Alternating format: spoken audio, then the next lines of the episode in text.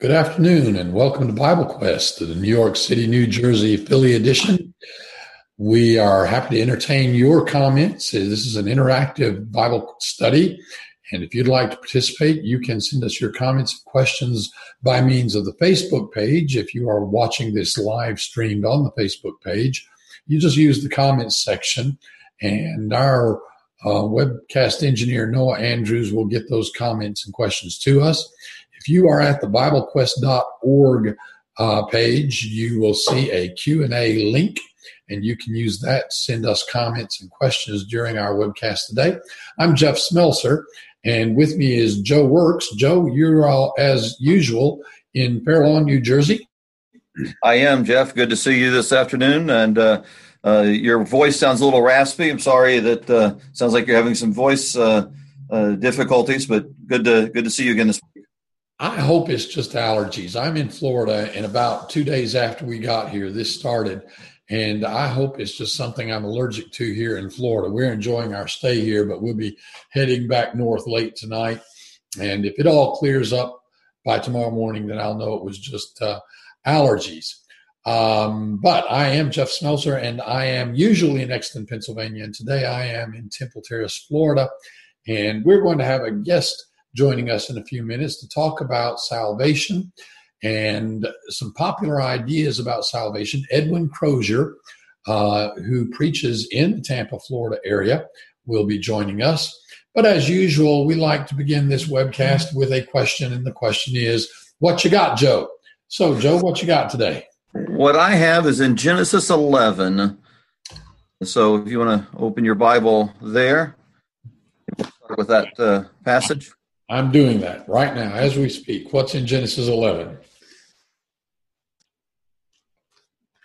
Uh, well, um, this is something that's pointed out to me uh, several years ago, and uh, maybe I'm the last person that ever saw it, but just in case I'm not, I thought I would just share this with others. Um, the story that's told in Genesis 11, verses 1 through 9, of the Tower of Babel, the scattering of the people, uh, not only is it give us the information about where different languages came from.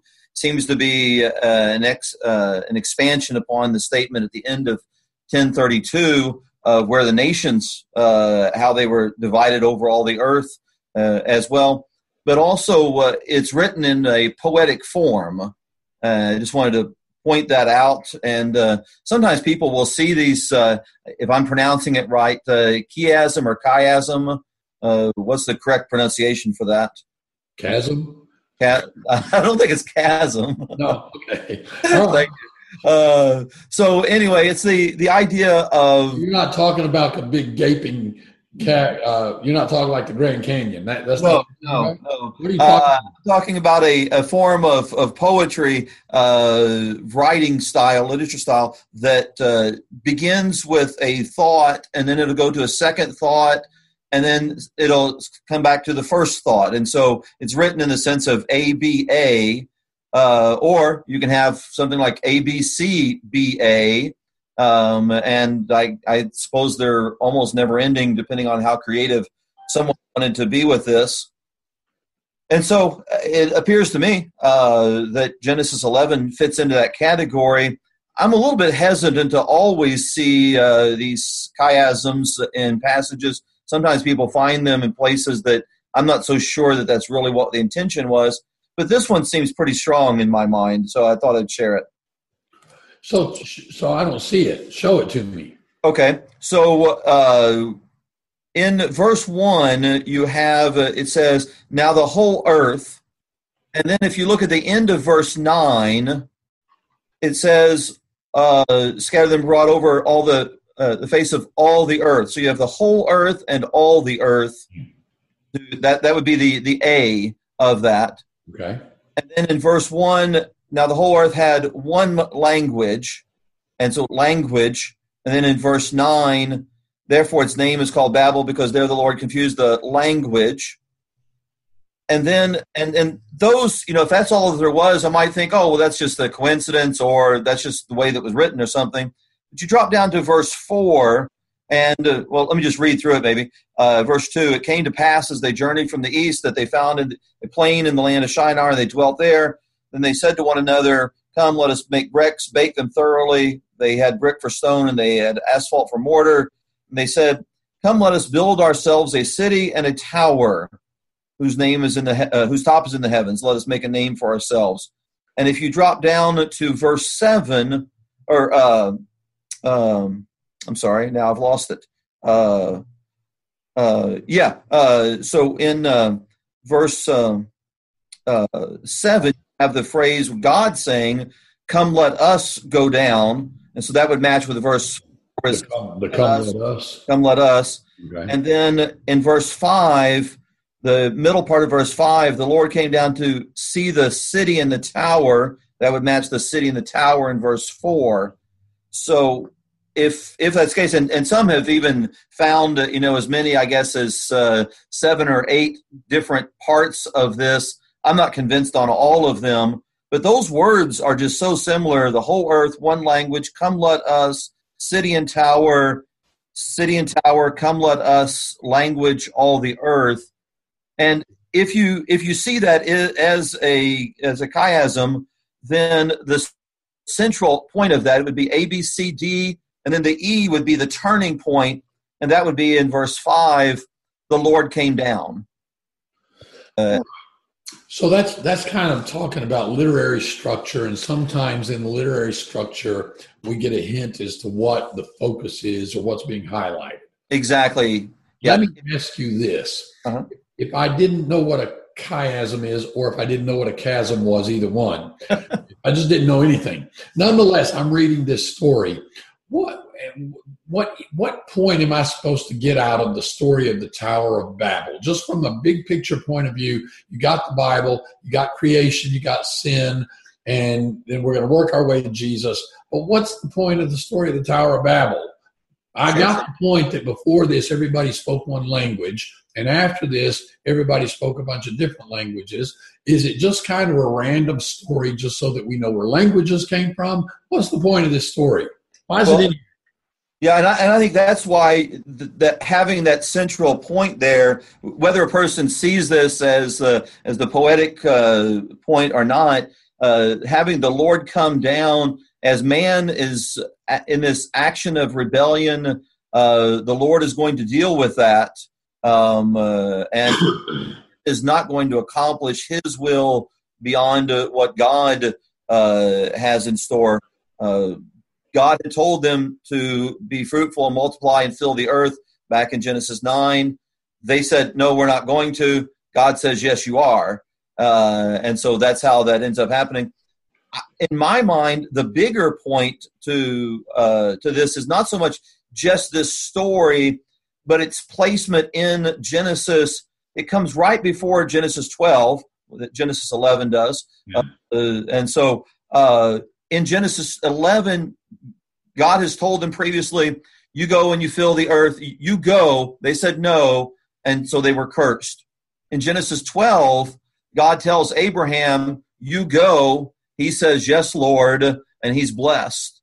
To me, Genesis 11 and 12 ought to be studied together to, to see that contrast of what happens when you submit to God's will versus what happens when you uh, rebel against it. So, in a sense, Genesis chapter 11 is an early example of something that man as a society has been doing all through the ages, and that is trying to go his own way and ignore what God's plan is. Yeah, uh, let us make a name for ourselves. Uh, pride is the root of it we have a viewer, John Duvall. Sounds like he knows a little bit either about chasms or chiasms, one of the two. He tells us that chiastic structure or chiastic pattern is a literary technique in a narrative motif and in narrative motifs and other textual passages. See, Joe, that's what you should have done. You should have used that word motif there. I think that really makes it. It's it's a literary technique in narrative mo- it, in narrative motifs and other textual passages. He says an example of chiastic structure would be two ideas, A and B, together with variants A prime and B prime being presented as A, B, B prime, A prime. That would be a fairly simple one, I guess, because you only have two and then two instead of five, sure. five or something. All right. Sure. All right. Very good. Thank you for that, Joe. It's yep. an story there in Genesis chapter 11. Uh, let's bring on our guest. We've got joining us today uh, Edwin Crozier, good good man, good teacher, good Bible student. Um, interestingly, Edwin Crozier started out with one understanding as a young man, as a young person, one understanding of salvation, and ended up coming to see something else as he studied the scriptures. Edwin Crozier, welcome to Bible Quest. Thank you for joining us today. And here he comes. Hello, can you hear me? Yeah, it takes a little while here in Florida to get there, doesn't it? yes. Can't get there from here in Florida. No. Edwin, All right. there I, we go. Here we go. We see you now. All right, great. I'm, I'm sorry you have to see me now, but it kept prompting me. You have to start the video. I, I was trying to get by without that just for the benefit of your watchers. Well, there's probably some people that didn't wouldn't even realize what you look like, or you know, they of you, and, and now they they they really can put a face with what they've heard about you. That's kind of an inside joke. My wife, my wife actually met Edwin for the first time just a couple hours ago, and he looked totally different than she expected him to look in every single way. she did have the gender right. She did have. That's awesome. That's awesome. well, it's it's good to have you here. We want to talk a little bit about salvation. You know, when you start when you just start thinking about what's important, that's what's important. I mean, the Bible is the story of God making a way for man to be saved, to be reconciled to God in spite of man's sin. And yet, if you talk to religious people, there are a lot of different ideas about what what is necessary for me to do or if I have to do anything to be saved.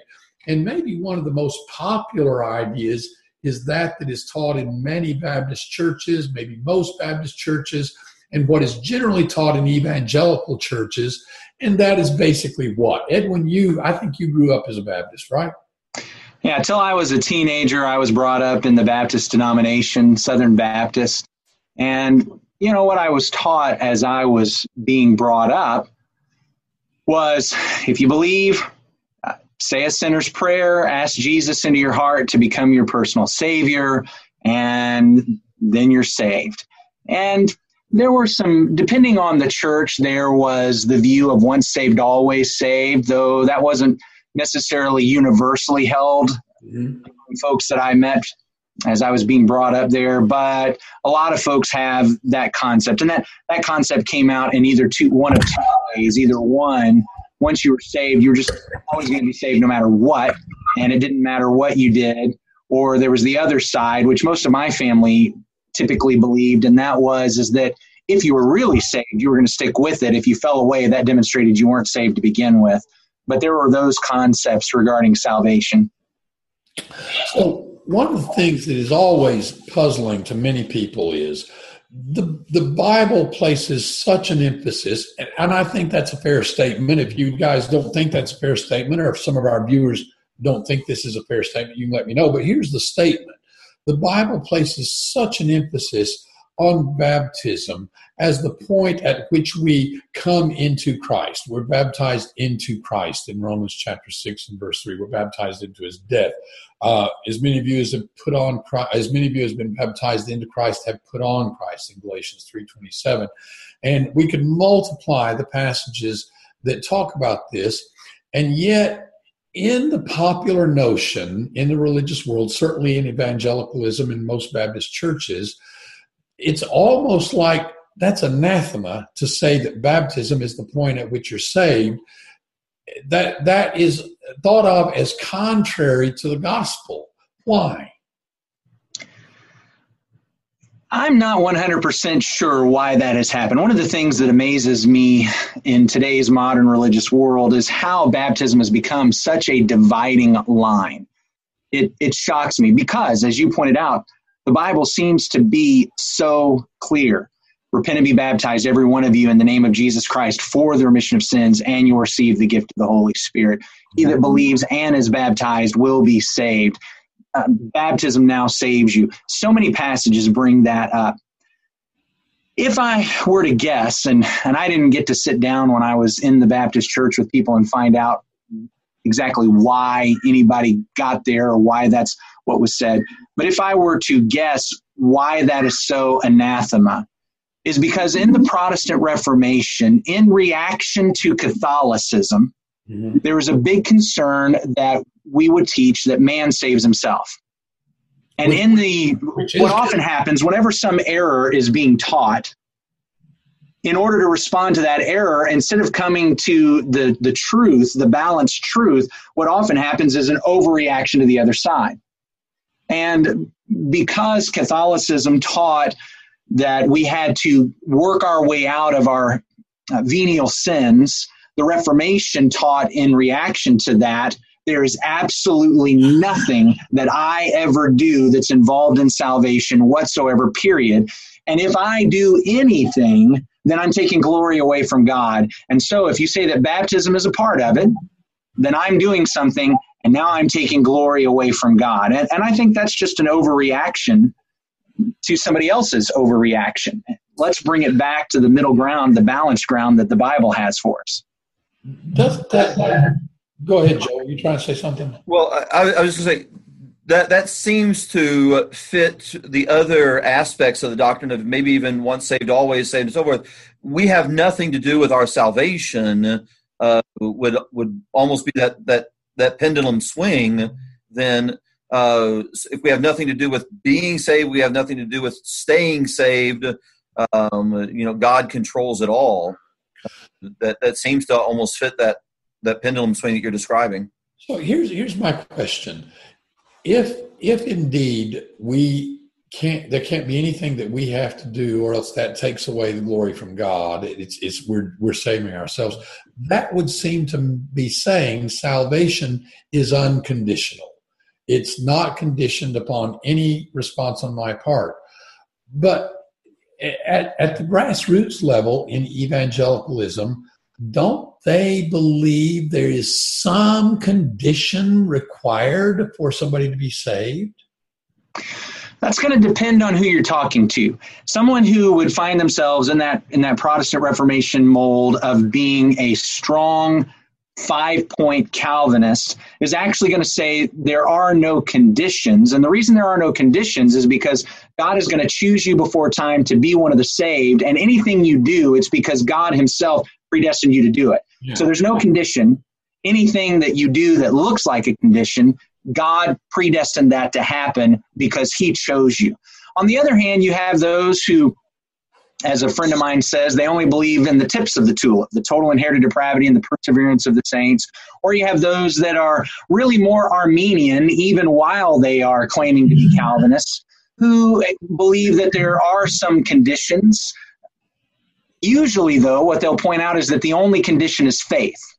So, for instance, Charles Stanley, I'm not sure if he would call himself a Calvinist, or an Arminian, or how he would define himself, but in his book, Eternal Security, he makes the case that there is only one condition, and that's one moment of faith. And once you have had that one moment of faith, then you're saved no matter what. And for him, salvation is like a tattoo. I mean, he, he just flat says this salvation is like a tattoo. The receiving of it and the keeping of it are two different things. Once you've got it, you can't get rid of it. And that, but what he has is a condition, and that condition is a moment of faith. All right. So we've got some people who would be like your reformed churches, and they're willing to say there is no condition. Salvation is just an arbitrary choice made by a sovereign God, and He's going to save some and He's going to condemn others, and it's just up to Him. Well, look, if I can interrupt, just to, they, they would get upset if you said arbitrary choice. Okay. They'll just say that God makes His choice, but it's in His mind, and we don't know the basis. So in His mind, it's not arbitrary. Yeah. But but He seems just, that way to us. okay. All right, but that's fair. That's fair. If they believe in God's mind, he may have some kind of reason. But again, if it's a reason that has anything to do with my response, then that would destroy their doctrine. That's right. Whatever his reason is, though they will claim it's not arbitrary, it's not based on how we responded. But then there are these other people in evangelicalism, like you talk about Charles Stanley, who believe we do have to do something, but it's just a one time thing. You mentioned the sinner's prayer earlier. People will say you just have to say the sinner's prayer. What's the sinner's prayer? Is the sinner's prayer in the Bible? What's the sinner's prayer? You can find the sinner's prayer at the back of almost any evangelical book that talks about salvation. The one place you can't find it is anywhere in the New Testament or the entire Bible, and that's that to me is a really important thing. The sinner's prayer is basically some form of uh, expressing to God that I am a sinner, and I need him, and I believe that Jesus is the Christ who died for my sins, and I'm inviting him into my life. It can take many different forms, but it basically comes along with, with one of those ideas. Just, I want you to be my Savior, enter my heart, I'm turning my life over to you. All of those kinds of things are can be said in what folks call the sinner's prayer. The interesting thing is, you go through the entire book of Acts, so many conversions, not one single time does Peter ever say, repeat after me, say this prayer, and then people are saved. I think that to, to draw that point uh, stronger, uh, if I may, uh, you have a, a, a sinner's prayer in Acts 10. Uh, it's not the one that people think of today, in, uh, like in the back of the Bibles you're describing, but you have Cornelius, who, uh, you know, the Lord says, uh, Your prayers have been heard, but then there's things that he needs to do. Uh, and so, you know, if there were a case where the sinner's prayer would be uh, the logical place to put it in the scriptures, here you've got a man who God hearing his prayers, but he still needs to hear the gospel and he needs to respond to the gospel. Well, I'll see your Cornelius and raise you a Saul. All right. Because Saul goes on the road to Damascus. Jesus appears to him Saul immediately realizes this is the Lord, and the Lord sends him into Damascus and says, Somebody's going to come and tell you what to do. But when Ananias gets there, we find out that Saul has actually been praying for three days. He's been fasting for three days.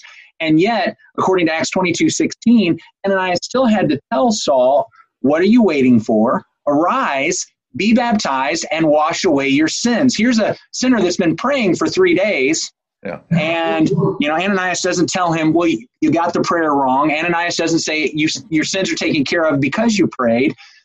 Here he's been praying and fasting for three days, and one of the other concepts you'll hear the sinner's prayer. One of the other concepts is pray through to salvation, and that is you pray and pray and pray and pray until you get that sense and feeling of salvation. And I mean, Saul's been praying for three days. He's been fasting and praying for three days and still has to be told by Ananias, arise and be baptized and wash away your sins, calling on the name of the Lord. Let, let's not think that Saul's prayer was inadequate. You know, you think about where he was before the Lord appeared to him. He was persecuting the followers of Jesus Christ. No doubt because he didn't believe Jesus was the Christ. And of course, then he sees Jesus, the risen Lord, and realizes he's been raised from the dead. He must be the Christ. And he comes to realize I've been opposing the Messiah and in, by persecuting his followers. And, and then in that state, he begins fasting and he's praying for three days. What would a man who's been persecuting the followers of the Lord, denying that Jesus is the Christ, who suddenly comes to realize he's 180 degrees wrong, what do you think he'd be praying? I can't imagine he was praying anything other than, Lord, please forgive me if there's any way possible. I'm so sorry I was wrong. Can I be forgiven of this? I think that's exactly the kind of praying he'd be doing. I think he'd probably also be praying, show me, show me what, what needs to happen. Yeah. And, and, and the Lord did that through Ananias, who comes yes. arise and be baptized and wash away calling on in, in fact, looking in Acts chapter 22, as he's on the road to Damascus in verse 10, he says to the Lord, What shall I do, Lord? And the Lord said to me, Rise and go into Damascus, and there you'll be told all that is appointed to you to do. I think it's interesting if, um, if we want to see some parallels in language. God tells him to rise and go into the city, and there it'll be told what you do. Ananias tells him, Rise and be baptized yeah. and wash away your sins. So uh, God could have told him, Rise and go pray but I, I have no doubt that the prayer is get this guy here. Three days he's waiting. Where's Lord? Where's the guy that's going to tell me what I'm supposed to do? Why is this taking so long? I, obviously, I'm speculating as to what Paul or Saul at that time actually prayed, but all of that would be part of it, and it would be an extension of what do I do? Well, here, here's what somebody's going to say about all this, though. Edwin, Joe, think about this. the Bible teaches we're not saved by works. What you guys are saying is you have to go and get baptized. You have to do a work. And so you're trying to be saved by your works instead of just trusting in the blood of Jesus Christ. So what's the response to that? Why isn't why isn't it being saved by works if I insist that somebody has to be baptized to be saved? So you were baptized, right? Yes, I was. How did that happen? What happened when you were baptized? Explain it to me. Well, there was a, a, a big thing of water, a baptistry, and and there was a, a it was my father actually, it, it, and we went down into the water, and he he took my hands and and laid me back in the water and brought me up out of the water, and after having said that I, he was baptizing me for the remission of my sins in the name of the Father, the Son, the Holy Spirit, or something like that. Yeah. So, what did your father do? He baptized you, right? Yes, he did. You you didn't go baptize yourself. I, I think it's interesting when we look at the very action of baptism. The very action of baptism is an illustration of what's going on spiritually. I don't go do something, I have somebody else do something to me. And Colossians chapter 2, verses 11 and 12 explains what's going on there. It says, In him also you were circumcised with a circumcision made without hands, by putting off the body of the flesh by the circumcision of Christ, and having been buried with him in baptism, in which you were also raised with him through faith and the powerful working of God who raised him from the dead. My faith in baptism is not in baptism itself. My faith is not in me who went and got baptized. In fact, my faith is not even in the person who baptized me. My faith is in the powerful working of God, which he says he accomplishes when I have someone baptize me. Why would God do that? Why would he say, I'll do this when you're baptized? Why can't God just do it anyway? Why does he need me to be baptized? God can do whatever he wants. I guess the bigger question is when God explains he's going to do it this way, why would we try to demand that he do it a different way? Uh, God, when the children of Israel were wandering in the wilderness and they murmured and complained, and so God sent serpents among them, and they, they cried out, Help us. Well, why didn't God just go ahead and heal them and get rid of the snakes? I, I don't know. I don't know the answer to that. Not that I can't make some speculations and maybe write a sermon series that gives my three points a couple of different times. But the reality is, when it all comes down, I don't know why God said, make this serpent you're going to put on the staff. Everybody who looks at that staff will be healed. He could have just healed everybody and got rid of the serpents. Well, perhaps it, it, speculatively, God wants a faith filled response. But Edwin, if you look at it that way, if if the best you got is well, that's just what God said you know what your your mistake is? You're putting you're not putting your trust in the theology you're putting your trust in god. That seems like maybe maybe that's a good thing. Well i i want to put my trust in god and his word not just some kind of system that we've come up with. And that's what i'm always wanting to make sure that what i'm what i'm believing is his word. I read something one time that i thought was really powerful. Let me throw this out. You guys can knock this down if you want to. But i read a fellow who pointed out that the teaching on baptism is not so much a command, it's a promise. And so when we are baptized, it's not so much that we're obeying a command, we're putting faith in the promise. Very much like what happened with those fiery serpents. So if, if I can build the picture this way, if you had never ever sinned, let's say you've never, and of course I realize full time five point Calvinists would not even allow that idea. They, you're born a sinner. Hmm. I, I do not agree that we're born sinners, but just for the sake of argument, let's just say I've never sinned. I'm not a sinner. Do I have to be baptized?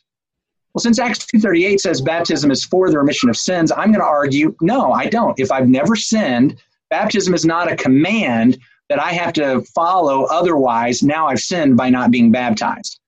Okay. So right. reject. Yeah, go ahead.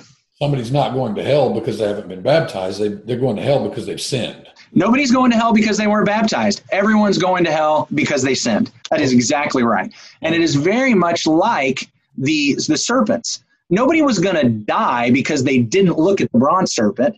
Everybody who died was going to die because they were bit by a serpent. Yeah. If you never got bitten by the serpent, you didn't have to look at the bronze serpent if you were bitten by the serpent, there was a promise look at this bronze serpent and you'll be healed. When people looked at that, they weren't obeying a command per se. They were responding to a promise. They were putting their trust and faith in God and his ability to do what he promised.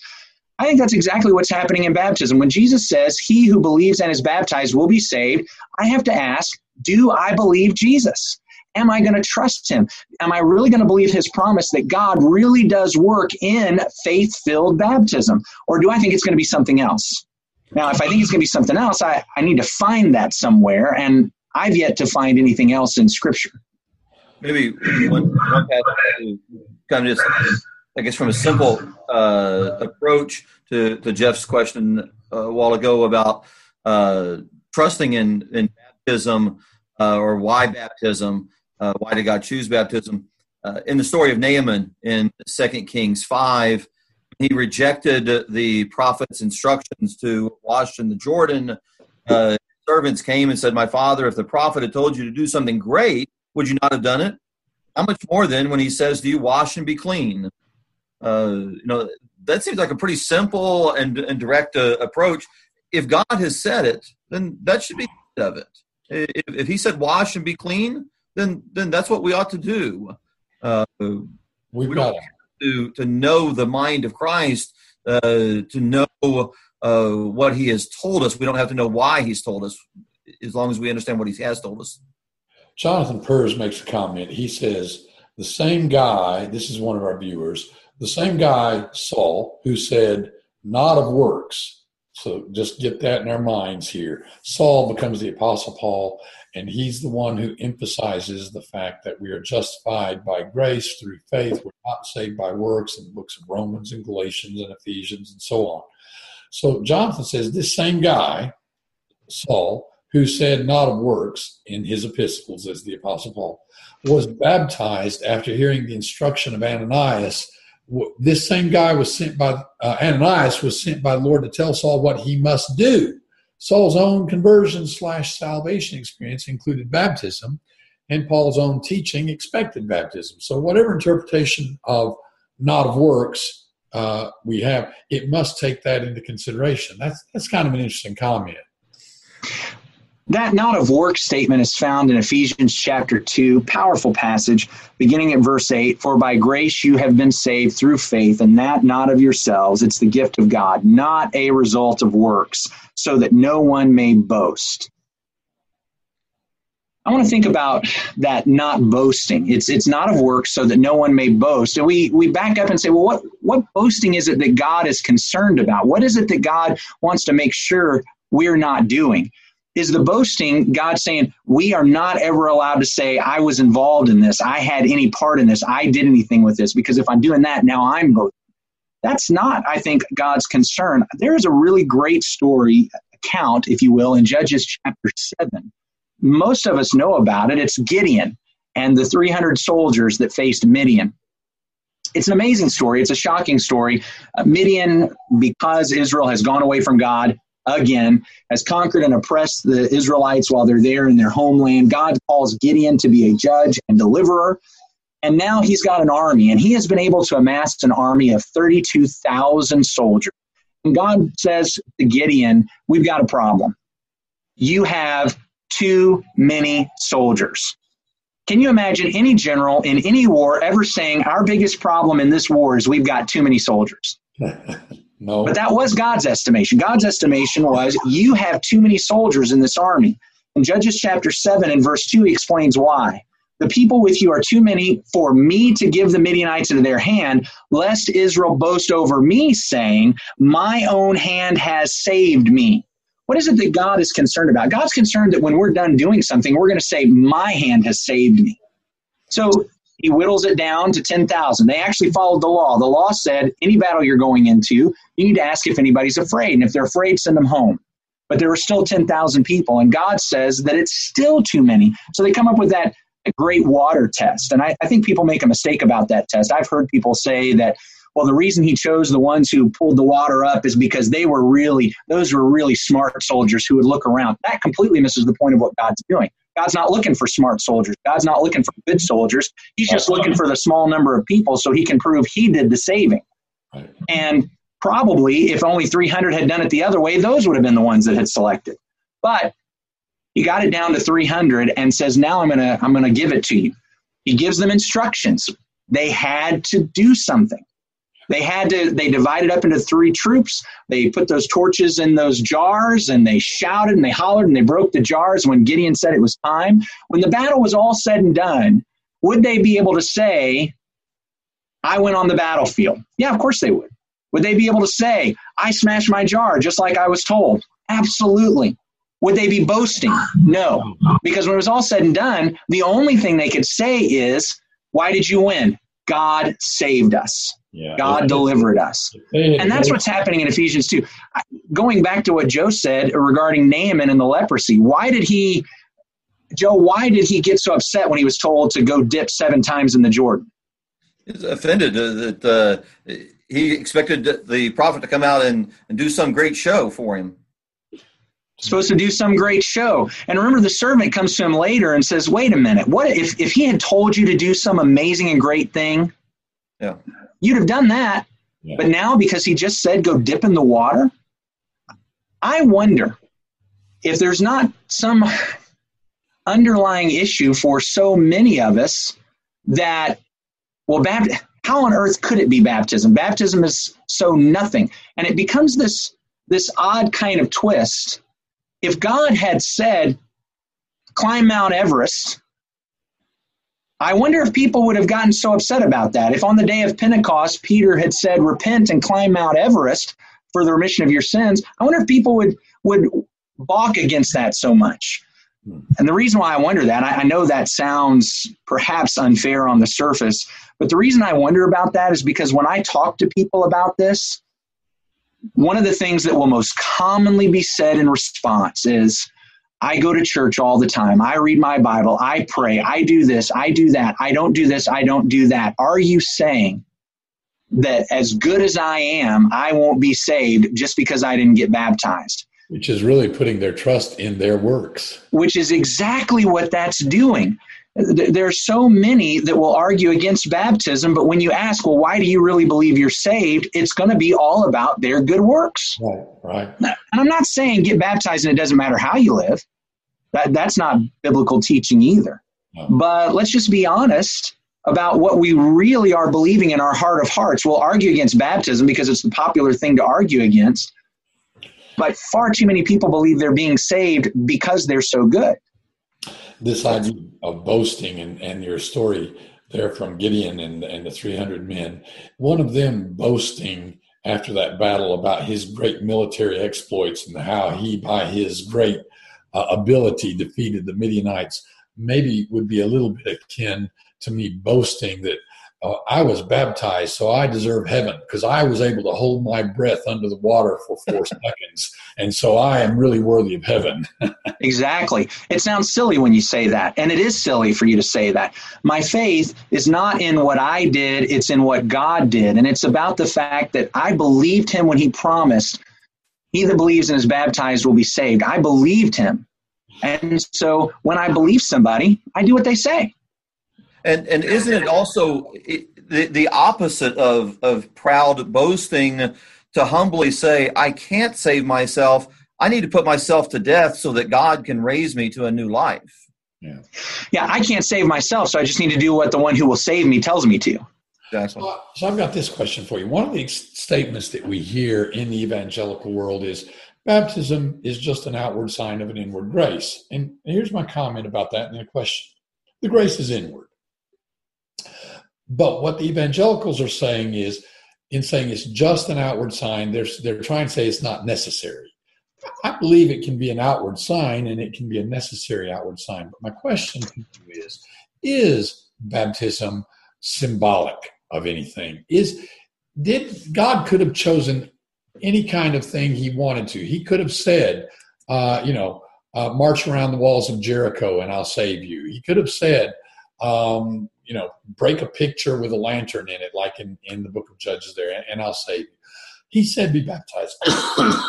My question is, after I get through coughing,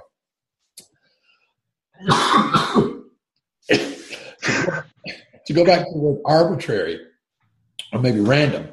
Is baptism just a random thing God chose, or is there some symbolic symbolism in baptism that would maybe help us understand why God has chosen this?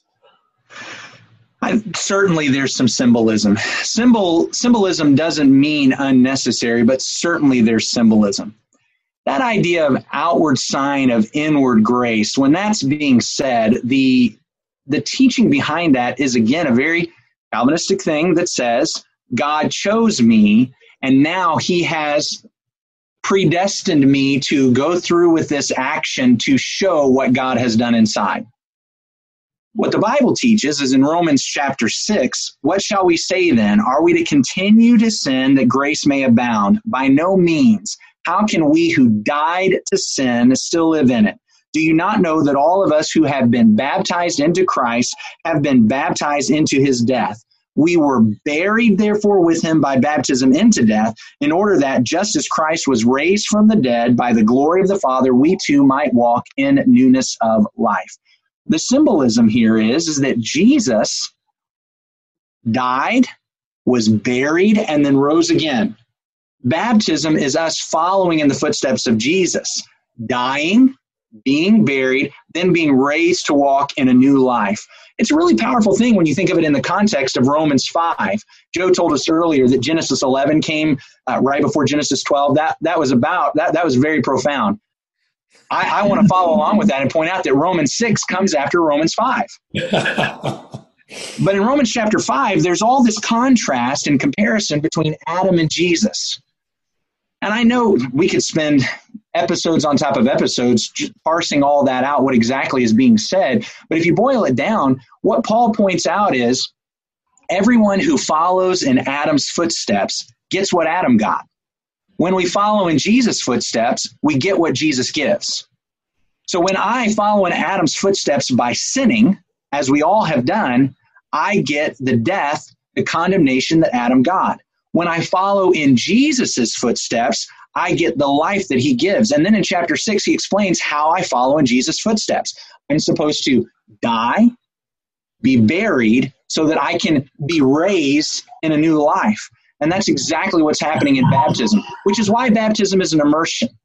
It's, it's because it is symbolically demonstrating being buried with Jesus. And I do think there's the other side of that symbolism demonstrated by 1 Peter chapter 3. Uh, excuse me. Right, 1 Peter chapter 3 verse 21 baptism which corresponds to this now saves you not as a removal of dirt from the body but as an appeal to a good to god for a good conscience tied in with what Paul had said, or what Ananias had said in Acts 22 16, arise and be baptized and wash away your sins.